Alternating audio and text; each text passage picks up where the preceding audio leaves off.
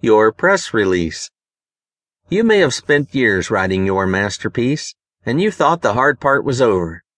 Actually, now you have, quite possibly, a harder task in front of you getting the media's attention. Your author platform has helped you get the attention of some readers, which is great, but the real attention and sales boost is going to come from the media.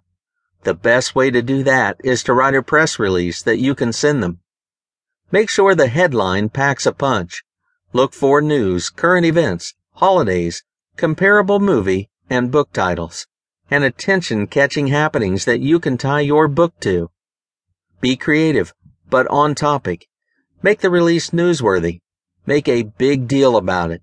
Objective and accurate. Try to send out the news release as you find relevant newsworthy items to connect your book to. No more than every four to six weeks, and only during the first six months to a year after your book's release. Include the most important information in the first two paragraphs and the least important at the bottom in the inverted triangle style. Explain the relevance and benefit of your book to the intended audience. Make sure the release isn't self-centered and does not sound like a sales pitch.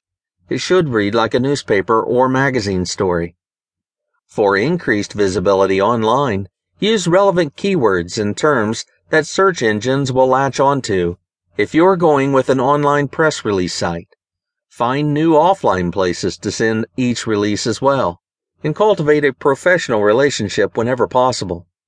List your book's bibliographic data, ISBN, published date, price, page count, etc., and display the cover image.